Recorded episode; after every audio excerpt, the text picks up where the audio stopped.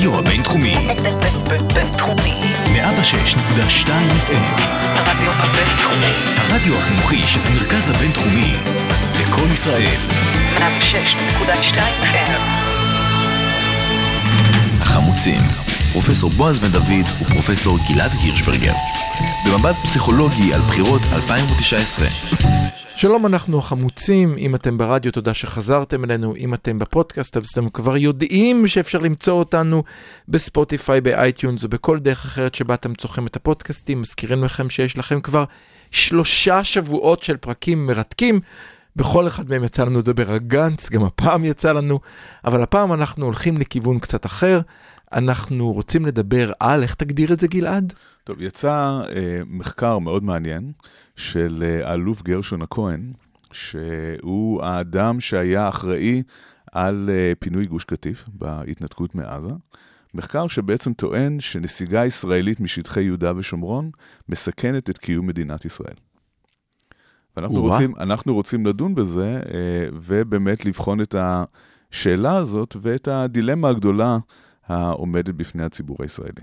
ולצורך כך אנחנו מצרפים אלינו בטלפון את דוקטור שאול אוריאלי, אלוף משנה במילואים, חוקר בקרן לשיתוף פעולה כלכלי. שלום, מה שלומך? בסדר גמור, בוקר טוב. בוקר טוב, שאול. אז כן, בוקר טוב, גלעד. טוב, אז אנחנו התחלנו uh, להגיד במילה uh, על המחקר של uh, האלוף גרשון הכהן, שיצא במרכז uh, בגין סאדאת באוניברסיטת בר אילן, מחקר הטוען שנסיגה ישראלית מיהודה ושומרון תסכן את עצם קיומה של מדינת ישראל. ורצינו לשמוע מה אתה חושב על המחקר הזה. יש פער אדיר אה, שמוצג במחקר בין המסקנה הסופית שלו לבין אה, החומר או הרמה שבה הוא עושה. כי בעצם הוא לא אומר במדויק את הדברים האלה, הוא אומר במסקנה, זו, זה מה שהוא אומר במסקנה הסופית שלו. אבל כשאתה קורא את המחקר, הוא בעצם אומר דבר מאוד פשוט שמתאים אולי לרמה המערכתית ולא לרמה האסטרטגית.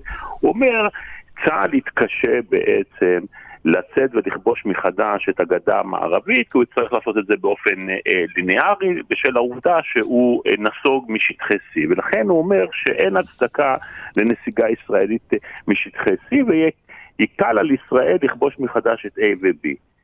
אף אחד לא מתווכח איתו בעניין הזה. זאת לא, אומרת, אני חושב שהוא אומר, הוא אומר קצת יותר מזה, שאול. הוא אומר, אה, אה, קודם כל, שבעצם כבר יצאנו משטחי אה, A ו-B, הם כבר נמצאים תחת שליטה פלסטינית, ולכן מדובר רק בירושלים ושטחי C. ואז הוא אומר, ואז הוא אומר, אם ישראל תצא מהשטחים, אני מחזיק כאן את הדוח לפניי. זהו, חשוב אם- להגיד למי שמאחר ואנחנו לא בווידאו, יושב כאן גלעד כמו פרופסור מצטיין עם 40 עמודים מרשרשים מולו, משקפי קריאה, כמו שצריך, כן. כן, לא, לא נדבר על כל הדוח הזה, אבל הוא, הוא בעצם אומר, אם יוצאים מהשטחים, מה שקרה בלבנון עם חיזבאללה, זה מה שצפוי שיקרה גם ביהודה ושומרון. וכמו שאנחנו לא יכולים היום לכבוש את דרום לבנון, כך נתקשה מאוד במידה ונצטרך לחזור חזרה לשטחי יהודה ושומרון. אז אוקיי, אז א' אני אומר שלא נתקשה לכבוש את דרום לבנון והטלת הספק ביכולתו של צה"ל להתמודד, הוא גם מציין את זה בשתי זירות במקביל, גם בצפון וגם אה, אה, במרכז, כלל לא מקובלת. אם צה"ל לא יודע להתמודד עם שני הארגונים הללו, או שתי הישויות המדיניות הללו בדרום לבנון ובגדה המערבית, אז אנחנו אה, בבעיה מרכזית. אבל לא זאת הבעיה. הנקודה המרכזית היא שהוא לא מעמיד את המתח הנכון.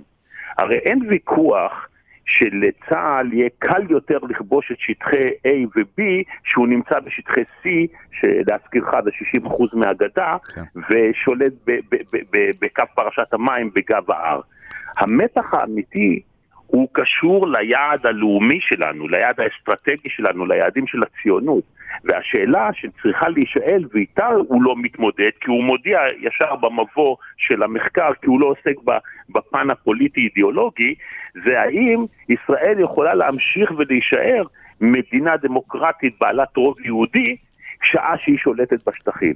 מזה נכון. הוא מתעלם. הרי זה נכון. האתגר האמיתי שלנו. וכאן אתה בדיוק. כאן אתה בדיוק מעלה את הדילמה הישראלית הגדולה שבין האיום הפיזי שמעלה גרשון הכהן, שזה החשש שהיציאה מהשטחים תהווה איום ביטחוני בלתי נסבל על ישראל, לבין האיום הסימבולי שאתה מעלה עכשיו, בעצם שאתה אומר שישראל לא תוכל להמשיך להיות מדינה יהודית ודמוקרטית אם נישאר אה, בשטחים. וכאן אני רוצה לצטט את אה, חיים רמון שאמר, אני רוצה שיהיה ברור שבסוף בסוף אני לא מוכן להפקיד את גורלי לא בידי הפלסטינים ולא בידי הקהילה הבינלאומית, כי לי יש סרטן. השלישה, בוא, אז- השליטה בשטחים היא סרטן, ולכן לא אתן לאויב שלי להחליט אם לעבור את הניתוח להסרת הסרטן או לא. אז, אז בוא אני אלך איתך צעד אחד יותר קדימה בלי המטאפורות של הסרטן. כל מה שנעשה במשא ומתן באמצעות המערכות הביטחוניות והעומדו, והעומדים בראשיהם, קרי, אתה יודע, גם אה, אגף המודיעין, גם אגף התכנון, צה"ל בכללותו, שב"כ וגורמים אחרים, הגענו למצב שיש לנו יכולת בעצם לתת מענה ביטחוני לצרכים של ישראל ולאיומים על ישראל, אבל כן לקיים אפשרות של מדינה פלסטינית לצידה של ישראל.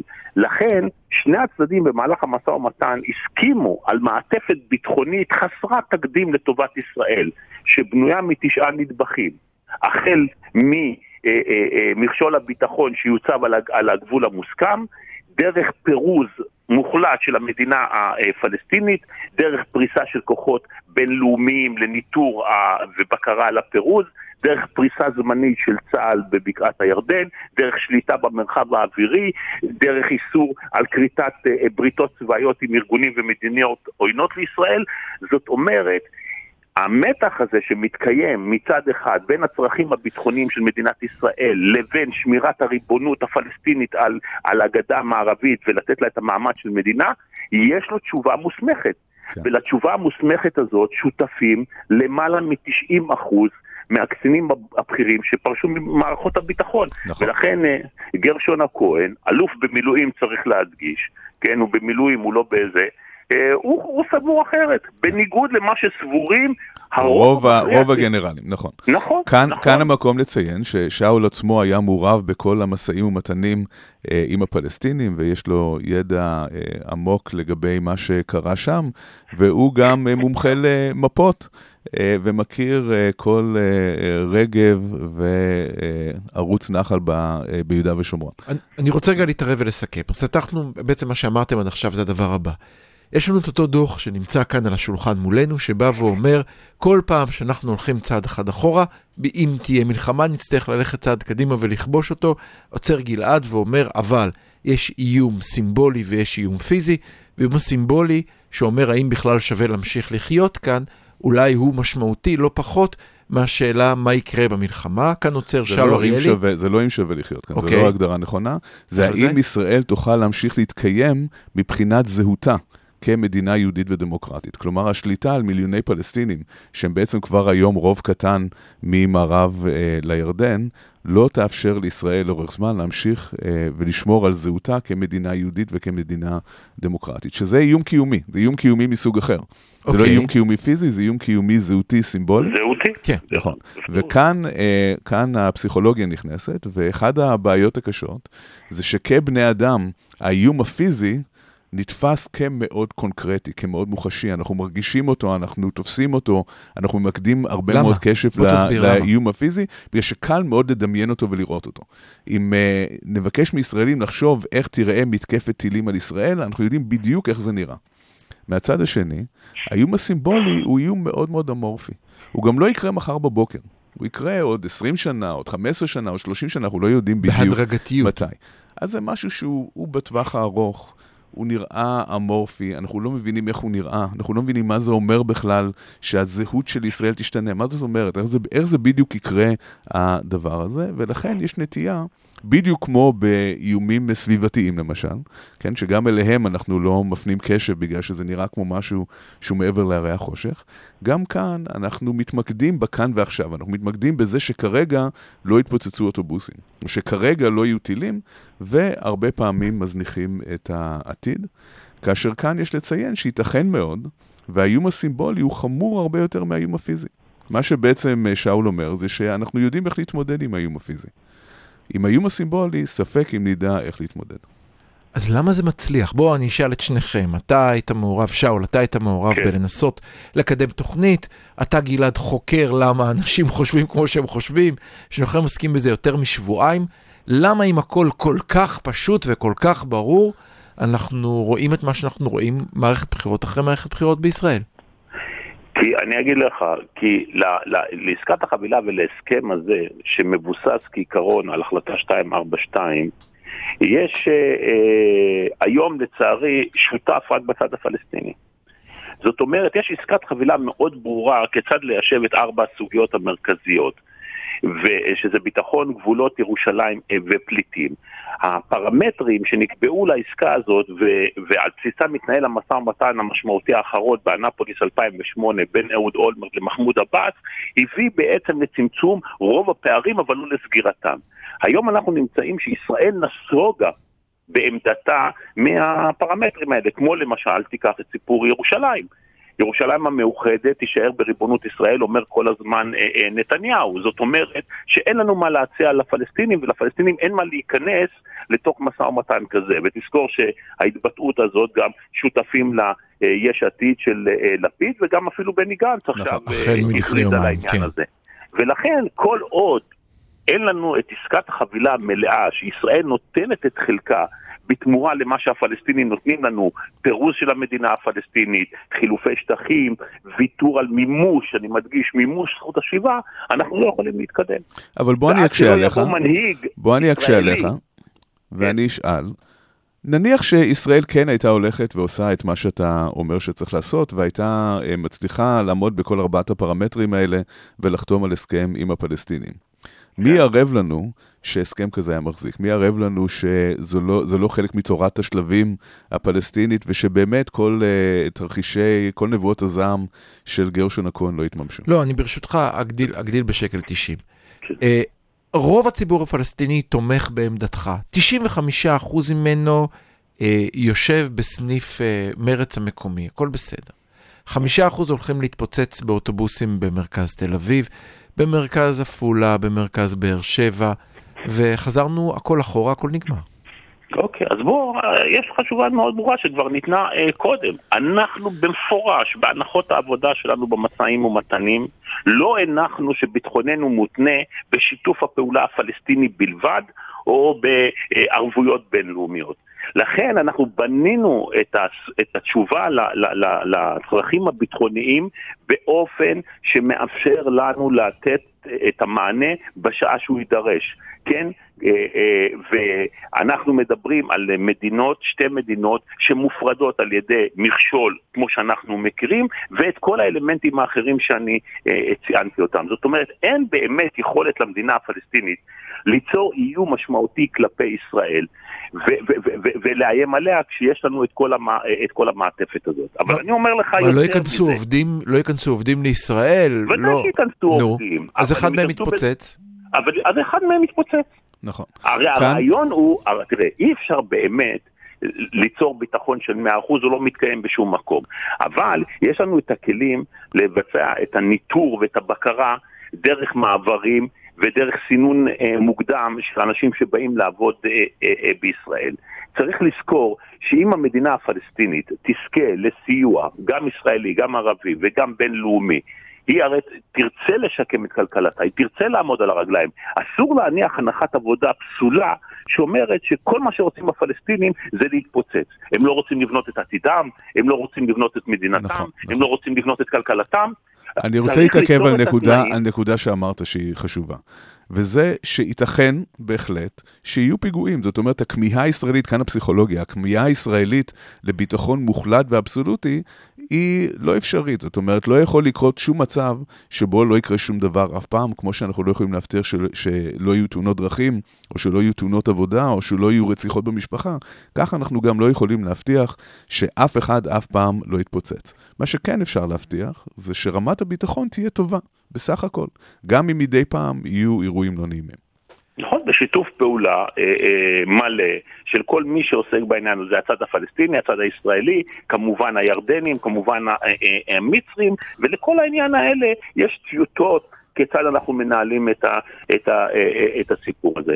ובסופו של דבר, מדינה שתתפתח ותיבנה, יש לה אינסנטיב פנימי לשמור על היציבות. כי בסופו של דבר ישראל יש לה את היכולות הצבאיות, גם אם תיאלץ לשלם מחיר כבד כדי לממש אותם, יש לה את היכולות הצבאיות לכבוש מחדש את המדינה הפלסטינית. אז אנחנו- אנחנו לא רוצים להגיע לשם. אז אנחנו צריכים לסכם, אני אתן לכל אחד מכם משפט אחד ואני אסיים בשלי המרושע. אה, במשפט אחד, אחרי כל מה שאמרת, ואתה אומר את זה לא יום, לא יומיים, ברדיו, בכל מקום שנותנים לך בטלוויזיה, יאמר לזכותך, מדוע עדיין אנחנו רואים את אותו דפוס בחירות ישראלי, מערכת בחירות אחרי מערכת בחירות? מדוע אף אחד לא מאמין לך? כי המנהיגות הישראלית מקיימת אתוס של סכסוך בחברה הישראלית, ומדגישה את העניין הזה כי היא מתקיימת מהאתוס הזה. המנהיגות שכבר מובילה אותנו למעלה מעשר אה, אה, אה, שנים. ולכן נדרשת מנהיגות חדשה. שתיצור אתוס של שלום, שתיצור את התנאים התודעתיים שאפשר יהיה לוותר ולדבר על ויתורים ועל מחירים כואבים, כי בסופו של דבר כל הסכם מבוסס על פשרה. כשאנחנו נגיע למנהיגות הזאת, ואני עדיין לא רואה אותה באופק, כפי הנראה נוכל לשנות את המצב. כן. וכאן. קצת אה, פסיכולוגיה.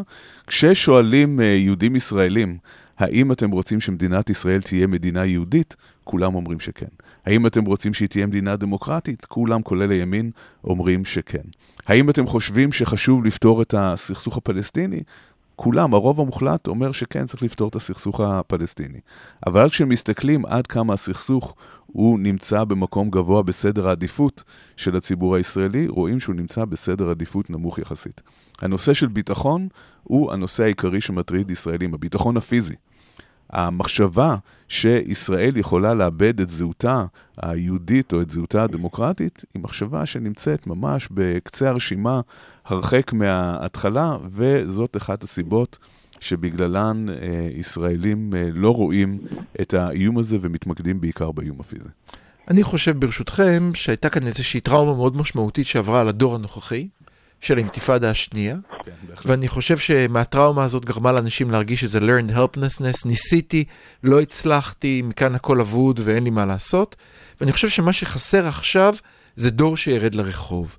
אנשים שירדו לרחוב בבוץ, להילחם, לעמוד, ולא משנה אם הרחוב זה הפייסבוק או הרחוב זה הכביש עצמו שאתה עומד בו, לא אכפת לי, לרדת לרחוב, להילחם לגמרי על הדבר שאכפת לך ממנו בהחלט.